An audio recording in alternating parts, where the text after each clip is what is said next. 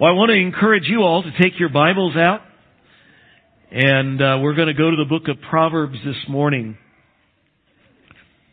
How important are fathers? We live in a world where our culture is trying to continually blur the lines, to blur the distinctions between men and women, the values, the unique value of fathers and mothers, to deny any difference between men and women and any difference in roles. But the reality is, while our culture does that at the same time, it is blatantly obvious that it's insanity. This past week I was reading a report from the University of Texas that was put out in 2017. And in a day when fewer children are growing up with their biological fathers, they, in this report, stated unequivocally that fathers make a huge difference. The report gave these statistics about children who grow up with involved fathers. Notice this. Children with involved fathers are 35% more likely to earn mostly A's in school. Children with involved fathers are 40% less likely to repeat a grade in school. Children with involved fathers are 60% less likely to be suspended or expelled from school. Children with involved fathers are two times more likely to go to college and to find stable employment after high school. Children with involved fathers are 75% less likely to have a teen birth. And children with involved fathers are 80% less likely to spend time in jail. Those, I think, are astounding statistics says that fathers have a tremendous value in the lives of their children. Now, this isn't shocking news to most of us because most of us have known that God's Word says from the beginning, Genesis chapter 2, that God designed the family. And He designed the family with a father and a mother who raise children until they are launched. And it shouldn't surprise us that God's design matters. And that it, it matters when we don't follow His design. I'm also pretty confident that most of us here today who are fathers, that we desire as fathers or if you're not here as a father yet, you want to be a father someday. Most of us desire as fathers to be fathers, to be dads who have a maximum positive impact on our children and on our family. So it's appropriate this morning, I think, on Father's Day to, as we come back here to the book of Proverbs, where I read just a moment ago from Proverbs chapter 4, but to go back a chapter in this book of marvelous wisdom and look in Proverbs chapter 3 at some wonderful words about fathers, about dads. And I want us to notice in Proverbs chapter 3 this morning four crucial blessings which godly dads, godly fathers bring to their families. We saw in the statistics here from University of Texas that men in general, involved dads, are a great blessing to their family, a great blessing to their children. But godly dads even bring more to the table. And here in Proverbs chapter 3, we will see four great blessings that godly dads bring to their families. Proverbs chapter 3 verses 1 through 4. Follow along as I read. My son, do not forget my teaching, but let your heart keep my commandments. For length of days and years of life and peace they will add to you. Let not steadfast love and faithfulness forsake you, but bind them around your neck. Write them on the tablet of your heart. And so you will find favor and good success in the sight of God and men. The first blessing that godly dads bring to their children is that godly dads teach. They're teachers. Godly dads teach actively. They teach intentionally. They don't just leave the teaching to the school and to the school teachers. They don't even just leave the teaching to the church teachers. They don't just leave the teaching of their children, the instruction of their children to the women folk. Even when children are young, as we were reading a moment ago in Proverbs chapter 4, as Solomon was reflecting on his own growing up. You remember he said, when I was young, when I was tender, the only son in the side of my mother, he, he was his mother's only son. David, he says, his father took him aside and his father spent, invested time with him and taught him. His father was King David. As king, there were a lot of demands, I'm sure, on his schedule. A lot of things on his plate. And David, by this time, he had, by the way, had failure with a many, with a number of other sons, had realized that I need to invest in my son. I need to spend time with my son. I need to teach him. Solomon says, uh, that was a good thing. So it is for all good dads. Good dads, godly dads, are teachers. Dads, we need to make it a priority to be involved in our children's education. Yes, in their academic education, but even more in life lessons. And even more importantly than that, most especially we need to be involved in their spiritual education, in their spiritual learning. I love this past week we had junior camp, third, fourth, and fifth graders and what a great week of camp it was. It was fun. It was exhausting. You can tell the folks who went because they still have bags under their eyes. still have kind of glazed over. But it was great. And I noticed, I, I was so excited. We had such a great staff. They're all volunteers and folks from our church. And, and, uh, it is a great camp. Thank you for praying, by the way, for that camp. But I was noticing we had four dads there. Four dads who took a week off from work to invest time with their sons, their daughters, and other people's sons and daughters. And I love that. You see, godly dads are teachers. They recognize the value and the importance and the priority in teaching our children. Not only do they teach actively, they also teach passionately. You may have noticed here Solomon says, my son. 19 times, by the way, in the first eight chapters of, of this book of Proverbs, he says, my son or my sons. It's, it's that you, you hear as you read it, he's, he's saying it passionately, son! Son! He says, don't forget.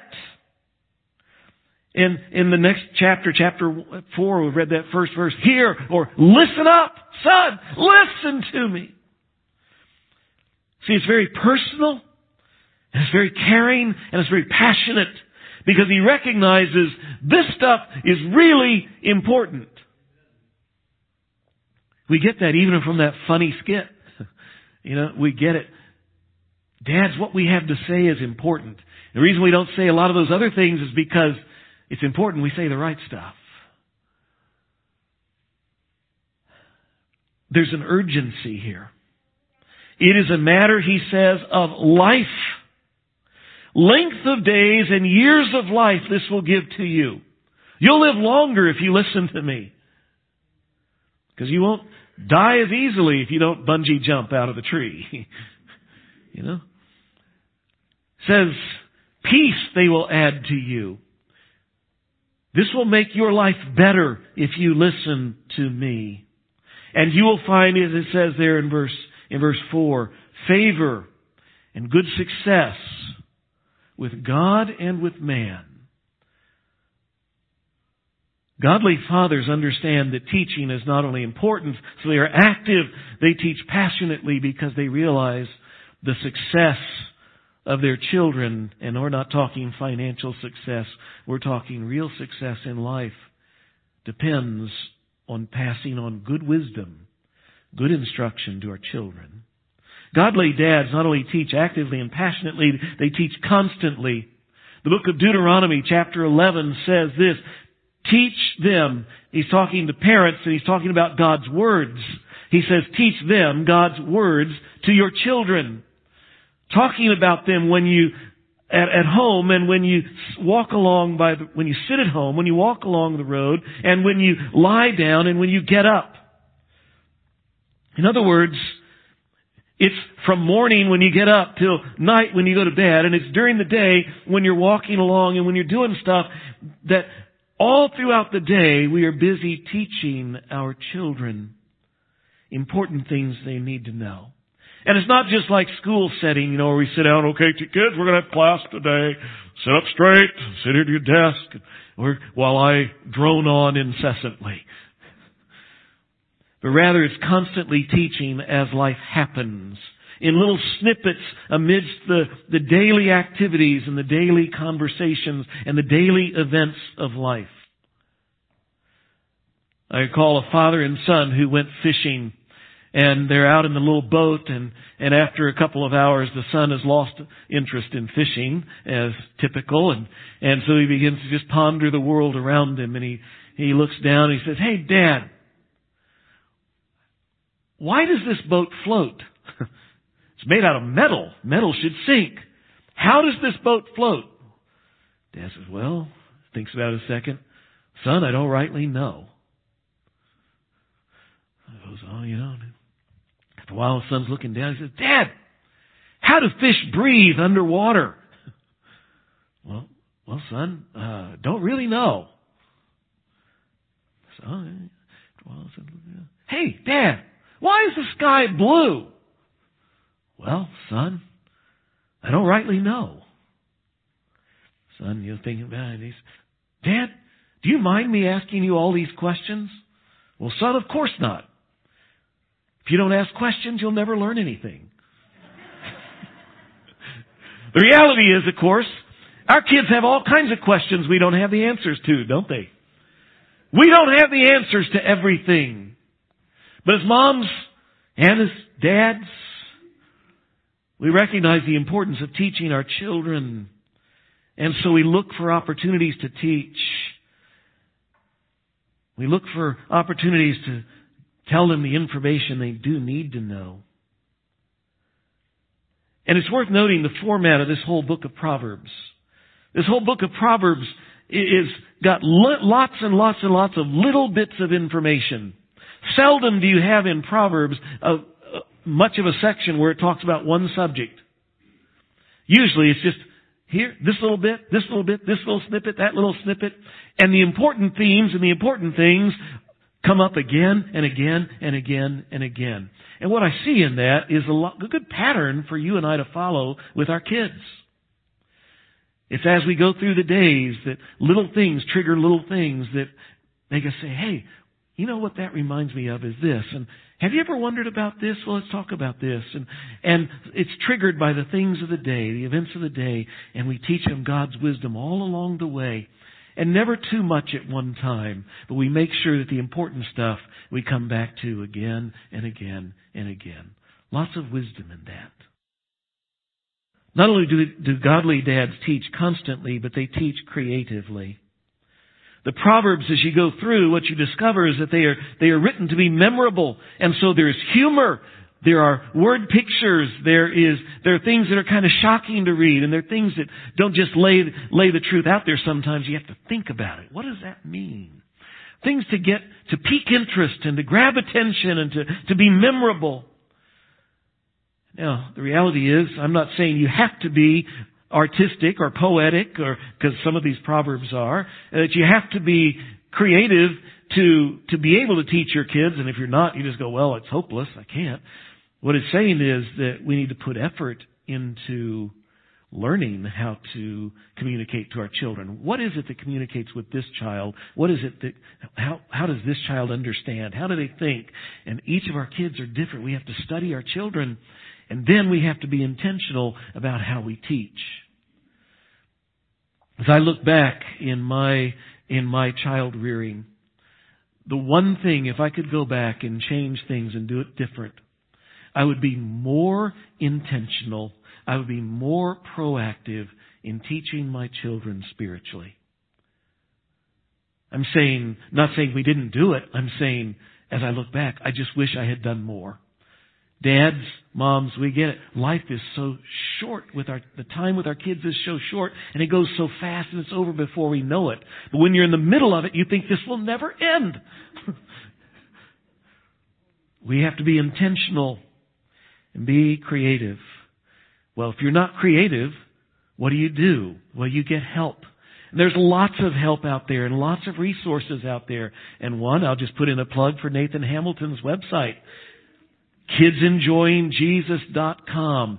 Tons of free and really good resources there for you to use as dads and as moms in teaching your kids.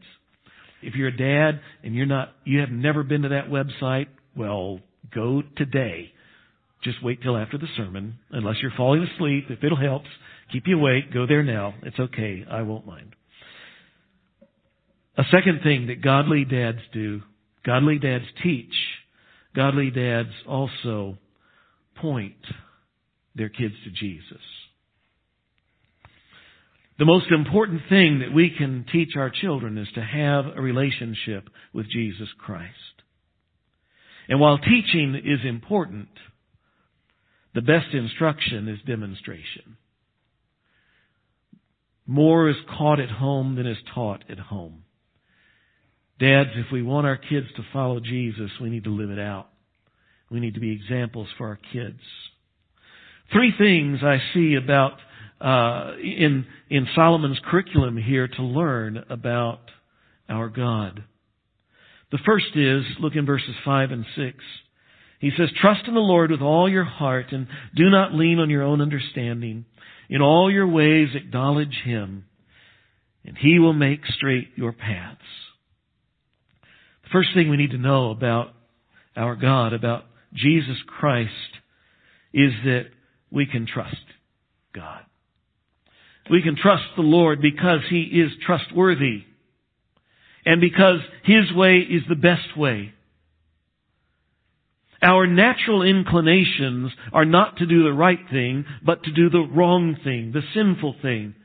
Proverbs chapter 16 verse 25 says it this way, there's a way that seems right to a man, but in the end it leads to death.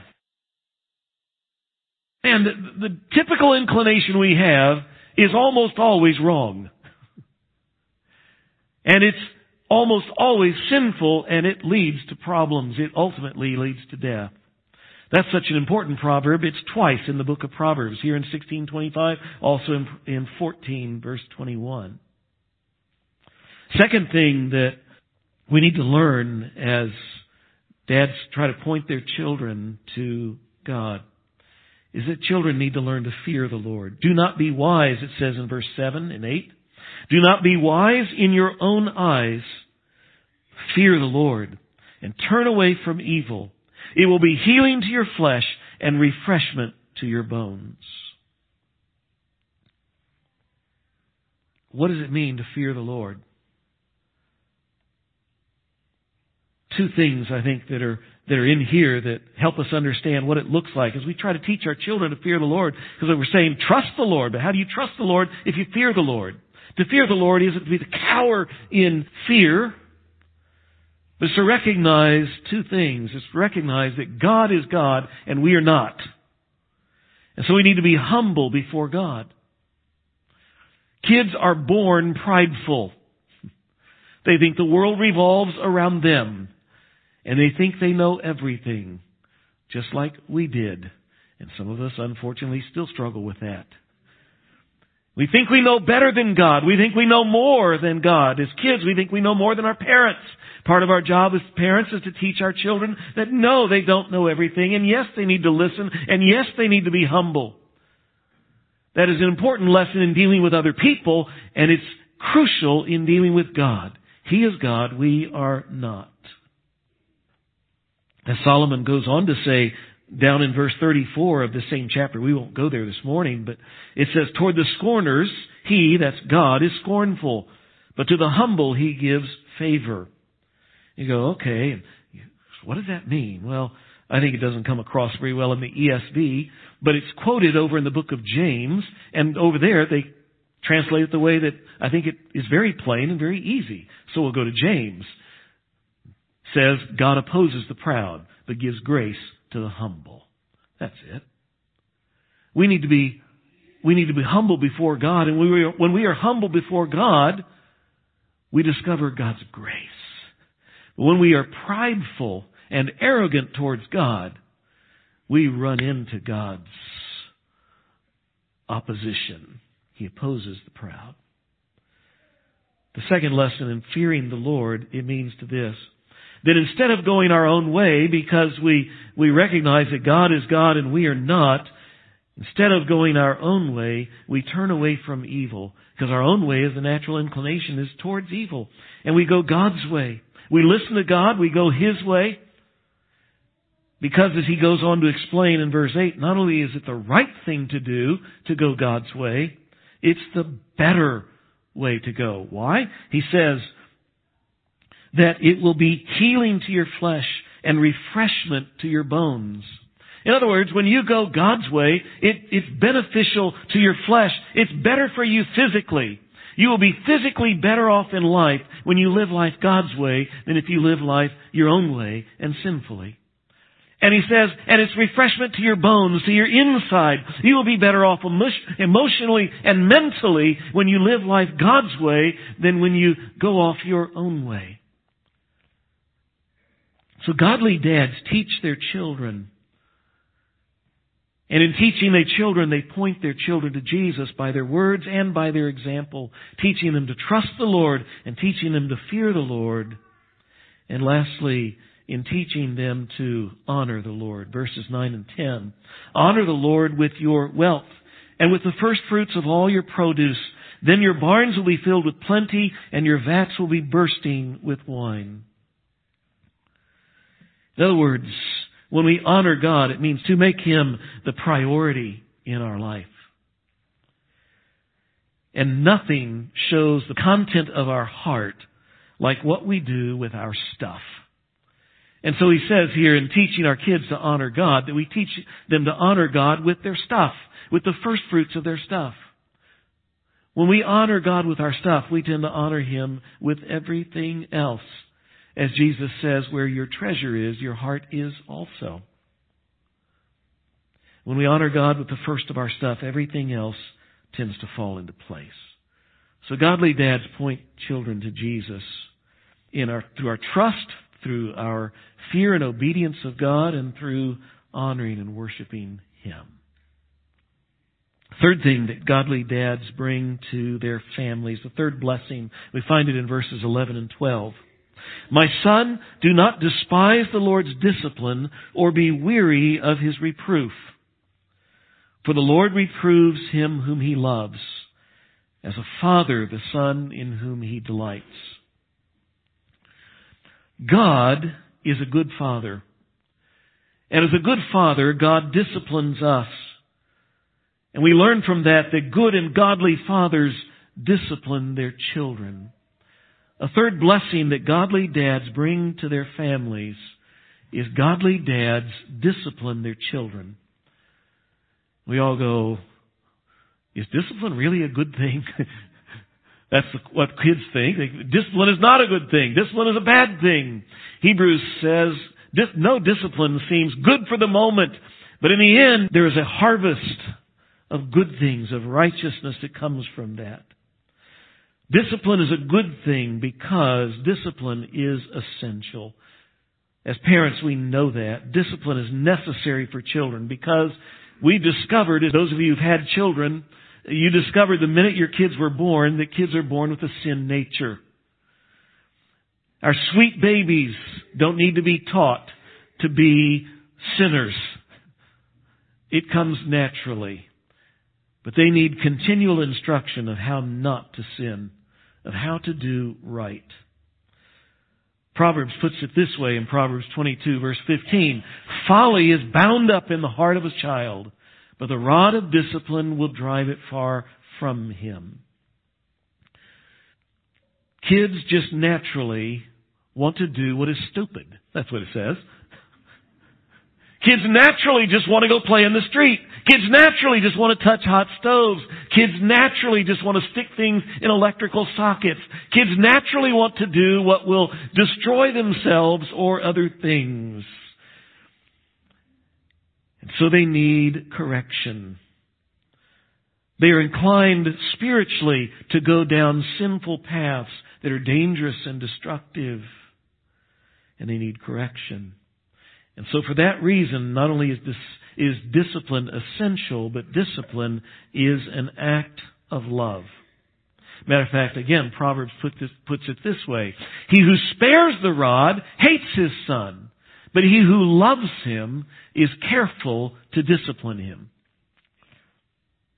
Ignoring a child's sin, ignoring a child's rebellion, ignoring a child's disobedience ignoring a child's, you know, wrong behavior is not loving. Because eventually it leads to worse problems in life. Again, Proverbs puts it this way. The rod of correction imparts wisdom, but the child left to himself disgraces his mother.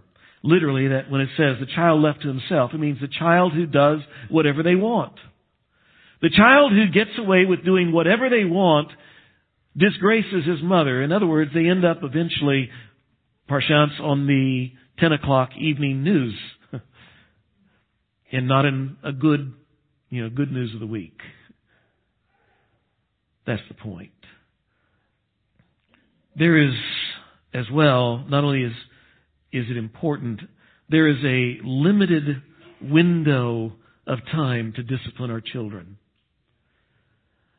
There's only so long that we have to discipline our kids. If you, if you're a parent and have had teenagers, you understand it.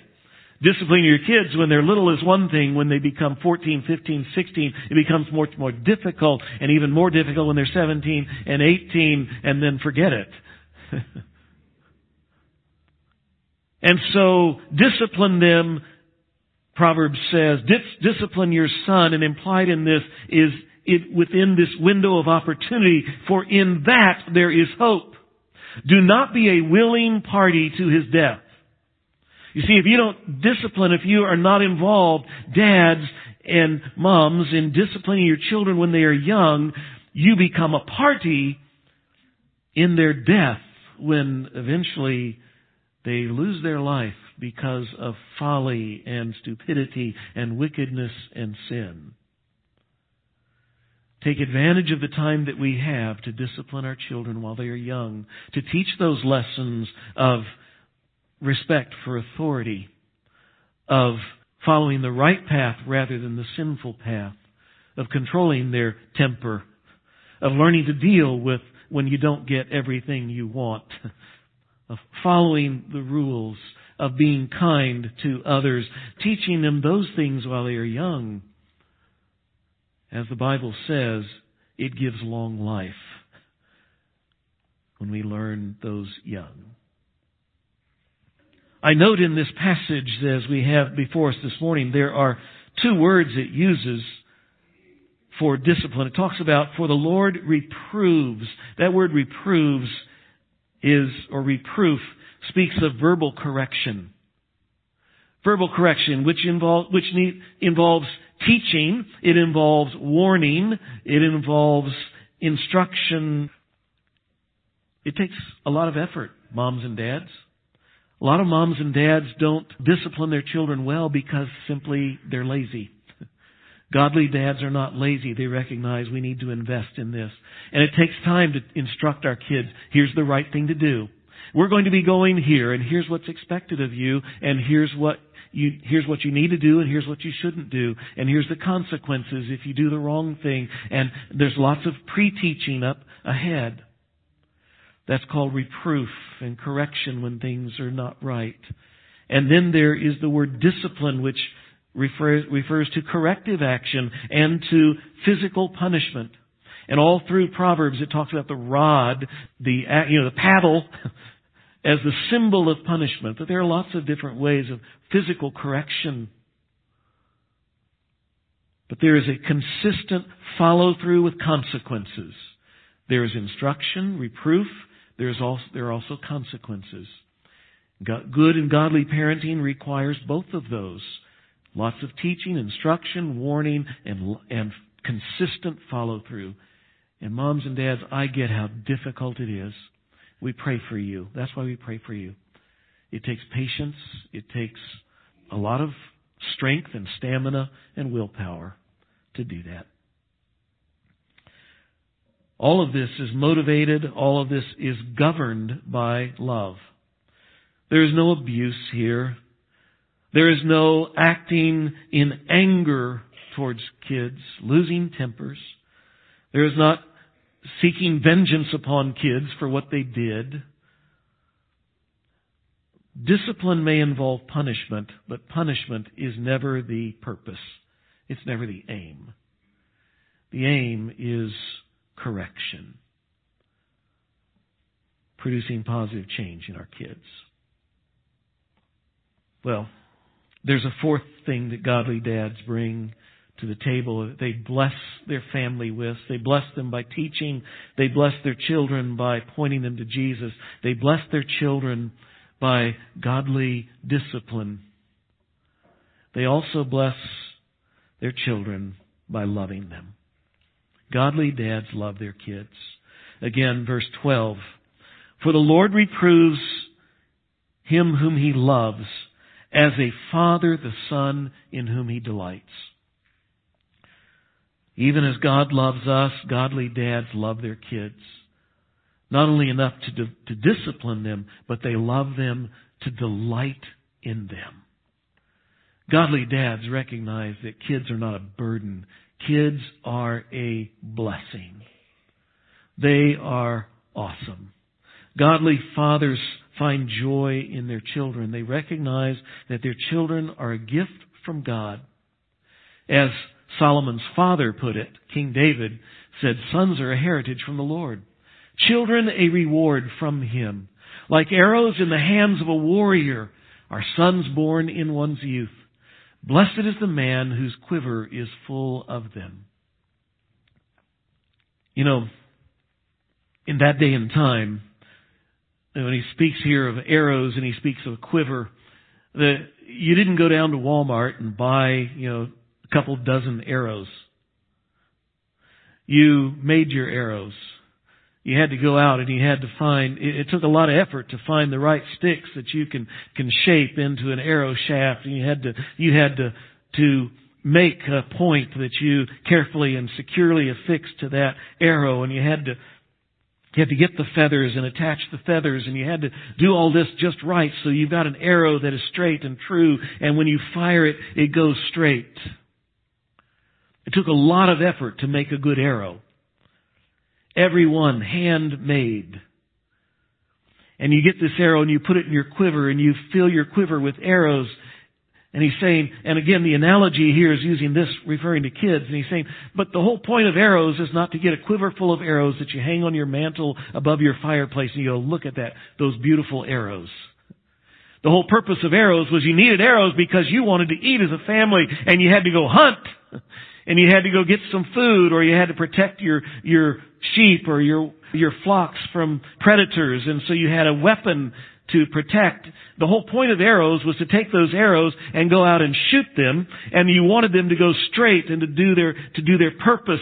And he's saying that's Dads, what we have in our children. Our children are a precious gift from God, but they're not just a gift that God has given to us to enjoy and say, man, look at my kids and we just have fun together. It's to recognize our kids are a stewardship from God and God has given to us for a very short while.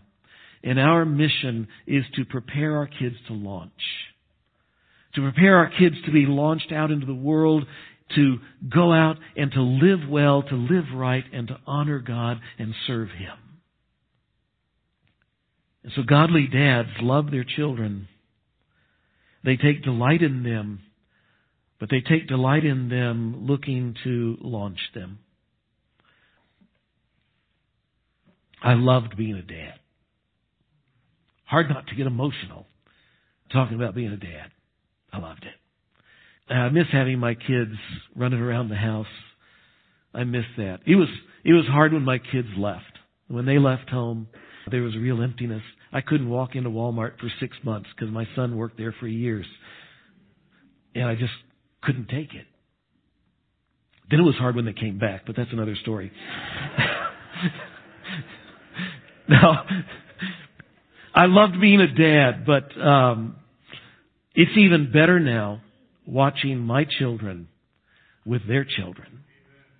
And as I watch my children love their kids, and as I watch my children invest in their children, and they desire to see their children follow Jesus and know Jesus and love Christ, that really rocks my world.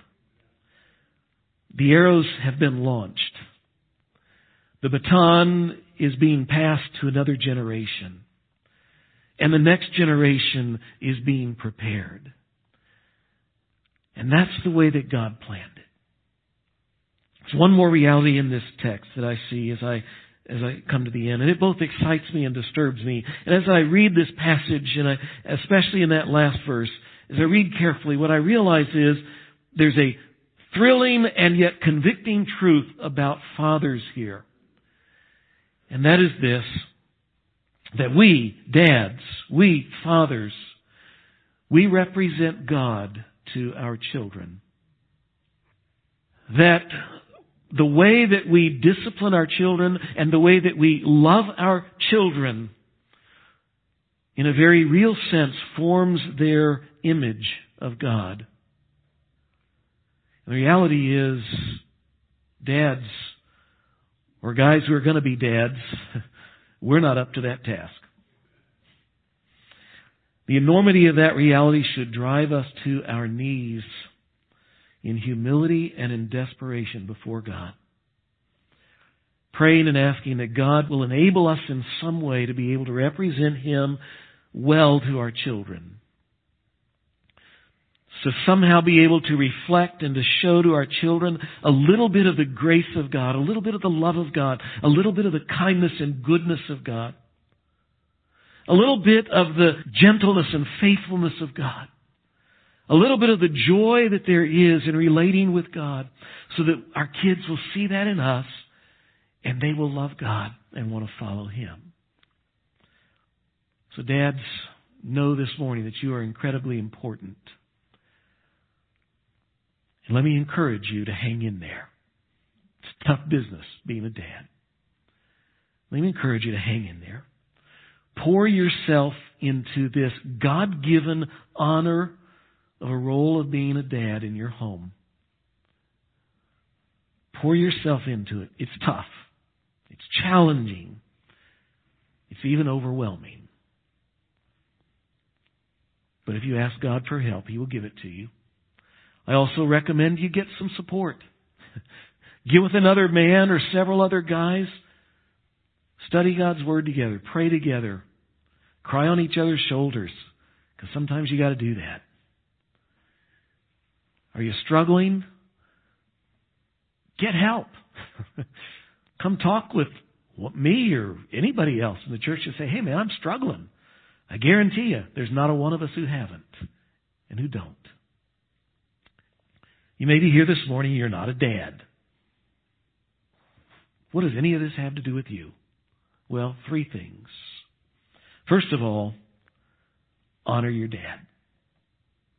Whether you're here or whether you're at home. It's Father's Day. Honor your dad today. But it shouldn't just be today. Scripture calls us to honor God and honor our fathers continually.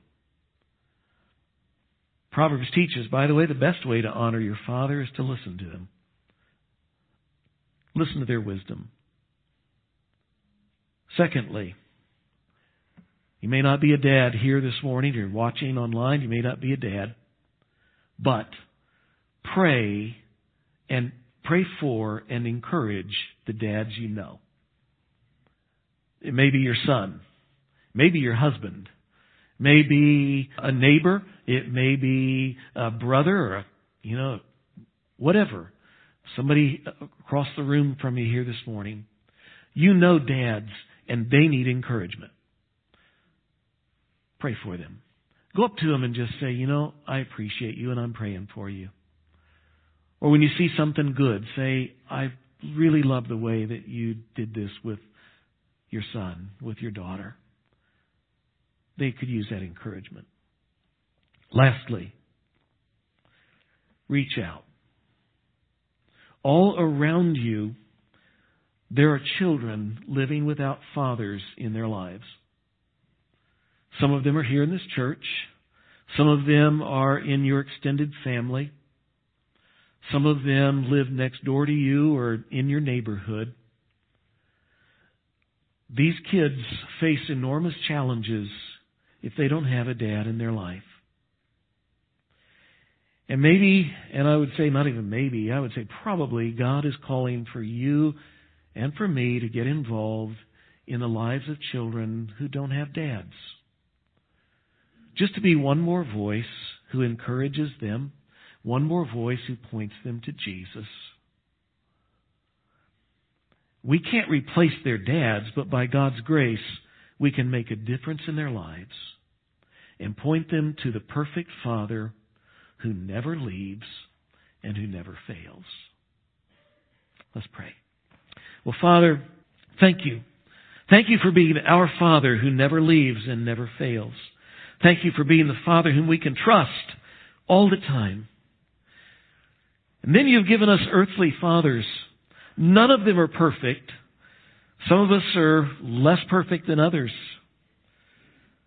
Father, may we honor our dads this day. And, and may you help the dads here among us, the dads who are listening this morning. May you encourage them. May you strengthen them. May you lift them up. Help us as dads to be these things that this text has called us to be as godly dads. Our homes need it in this messed up, crazy world in which we live. We need godly dads who teach and who point to Jesus and who discipline and who love. Father, in your grace, may you raise up in the next generation more godly dads.